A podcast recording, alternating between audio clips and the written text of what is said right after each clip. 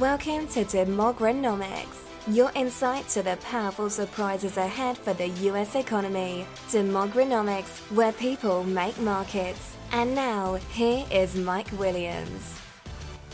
Hello there, and welcome back uh, to the podcast. Today we're going to call it uh, Is It Really That Simple?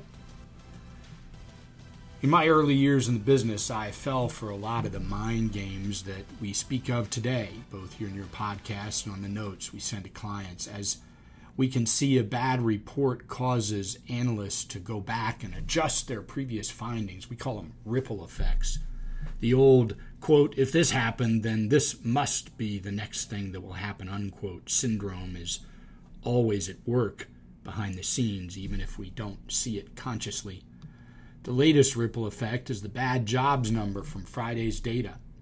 One can assume that a piece of data somehow washes over multiple channels and then causes a clear and precise domino effect across those classes. That cannot be farther from the truth. But what does that matter when panic is a required element these days, right? As suggested in these podcasts, uh, on Friday's weak jobs report, the rest of the data do not add up to the bad jobs number. So let's review some of that data, for example, to give you a sense of why we want to point that out. Jobless claims continue to set historical lows, not usually the thing one sees in a quote bad jobs market. We can see in the latest data that the jobs open rate, which adjusts for the changing size of the labor force over time, returned to an all time high. Think about that for a second. It returned to an all time high of job openings. As a confirm, know that the, note that the private openings also saw the very same rate and similar outcome, both now sitting at highs. The second set of ta- stats that provides a more positive backdrop, well, while the rest of the crowd stays focused on Friday's bad headline, the latest data also showed that the layoff and discharge rate returned to the lowest ever share at just 1.1% for all workers. Think about that for a second. The lowest ever rate of firings, layoffs, or discharge. When we combine all of this and the weekly jobless claims numbers at record lows, all along with reports directly from companies that seem unable to find employees, the message is clear. The labor market is stronger than the media reports lead one to believe. Hence, the weak figures in recent jobs numbers are likely soon to pass I think what we'll find is that the jobs that are open require educational talent and expertise that current jobless people don't have. So it's going to take some re education. Experts and gold. I love it when everything gets nasty. I hate to reference the fact that I'm approaching 34 years in the business, but oddly enough, it does provide a basis for perspective which I could have not had in my 20s and 30s. One thing I always get a kick out of is the chatter about gold. It never fails as the markets rally and get ready to, quote, fall apart, this time to just below all time highs. The experts are jostled onto the stage and they speak of their preference for gold. Now, we all know the gold benefits. We know what it is supposed to do. And let's be clear I have nothing against gold. Indeed, in our first Barron's Weekly interview way back in July of 1998, we stated very clearly we think investors should be buyers of gold given the views we have about commodities. Mind you, at the time, that was when gold was $240 an ounce. No one spoke about it ever, no one wanted it, and fewer thought it was a wise use of capital at the time. Think about that for a second. Let that sink in. That was when gold was 240. Here is where I struggle with gold over the long term, however. In 1982, when I started in the business, gold was moving. The markets were perceived as being extremely overvalued. Imagine that. In 1982, they were extremely overvalued at a Dow less than a thousand. No one wanted stocks. Inflation stunk. We had the lost decade of the 70s right behind us. Equity prices had, quote, taken seven years to get back to where they were in 1974. And the public at the time hated our, quote, actor president, President Reagan, in case you don't recall. That year, were I an expert, and I bought $5,000 of that gold shiny stuff at its average price at the time, I would have owned 13.29 ounces of gold. With dividends and stock splits since then, I would still own 13.29 ounces of gold today. That's a chuckle for some. Now let's just pretend that you were smarter than I, and instead of gold, you also had $5,000, but you instead bought the hated S&P 500 index. At the time, it closed on December 31st, 1982 at 140.64. 140.64. It's now 2100, but I'll get to that in a minute. Here's the key. Today, my $5,000 in gold is worth a pretty sizable $16,835.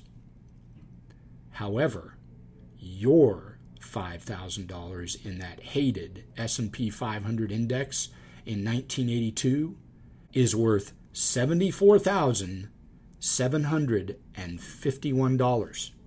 Now I have a little asterisk on that in my notes here and that asterisk would go to a note that says this that $74,751 value is without any dividends that would have been reinvested, which, by the way, would bring your total closer to $110,000. In other words, the same $5,000 investment in gold versus the S&P 500 would have given you roughly 8 times what I ended up with in real live crummy old US dollars. So the question I always have is this there are always trades. But which asset class really did keep up with inflation, global unrest, economic destruction, bear markets, bull markets, terrorism, all the things we're terrified of today? Which one of those assets really, really kept up? over the very long run. So think about it yourself. I have $16,800 and you have over $110,000 from the same $5,000 investment made in 1982. So while you're thinking of that, I want to give you a little insight into some of the emails I get.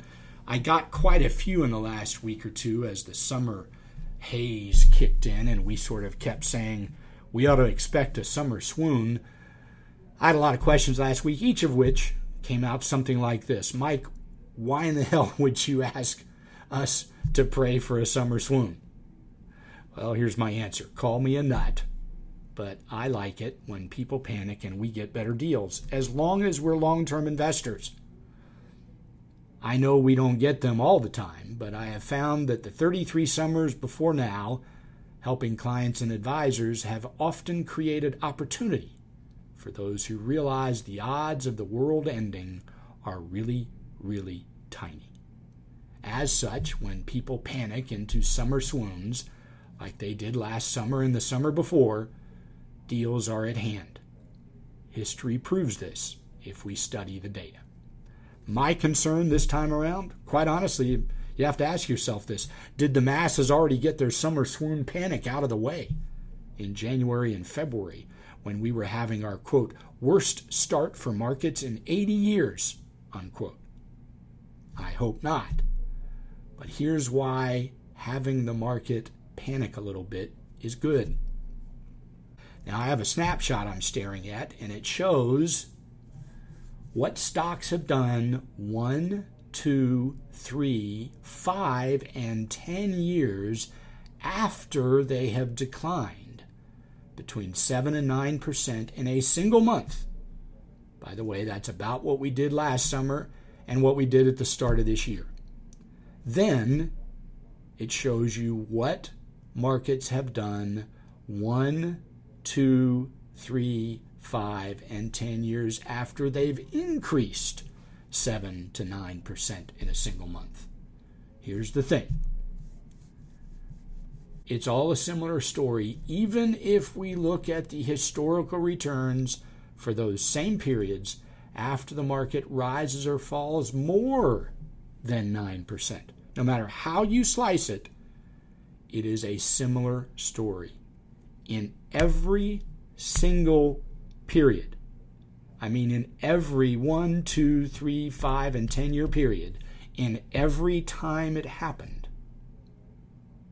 subsequent returns are higher after the market has plunged compared with periods after the market has rallied. The lesson is simple, but also it carries within it the most important and also most difficult issue in all of investing. Here's the key the worse stocks do today the better they're likely to do tomorrow. Hence, the pain we deal with during all corrective waves is what plants the seeds of tomorrow's returns. That's why I always say long term investing. Why then do many miss out on the great long term returns in markets? Well, here's the key our ability not to panic is what markets reward in the long run. I'm going to say that again. Our ability not to panic is what markets reward in the long run. The long term structure of people, the United States' massive generational power, the dynamic demographic change waves coming and the massive overlooked demand in the barbell economy pipeline is what makes one confident that there are good times ahead. That is why I hope we get a nice summer swoon. So, listen, make sure to stay in touch if you need anything.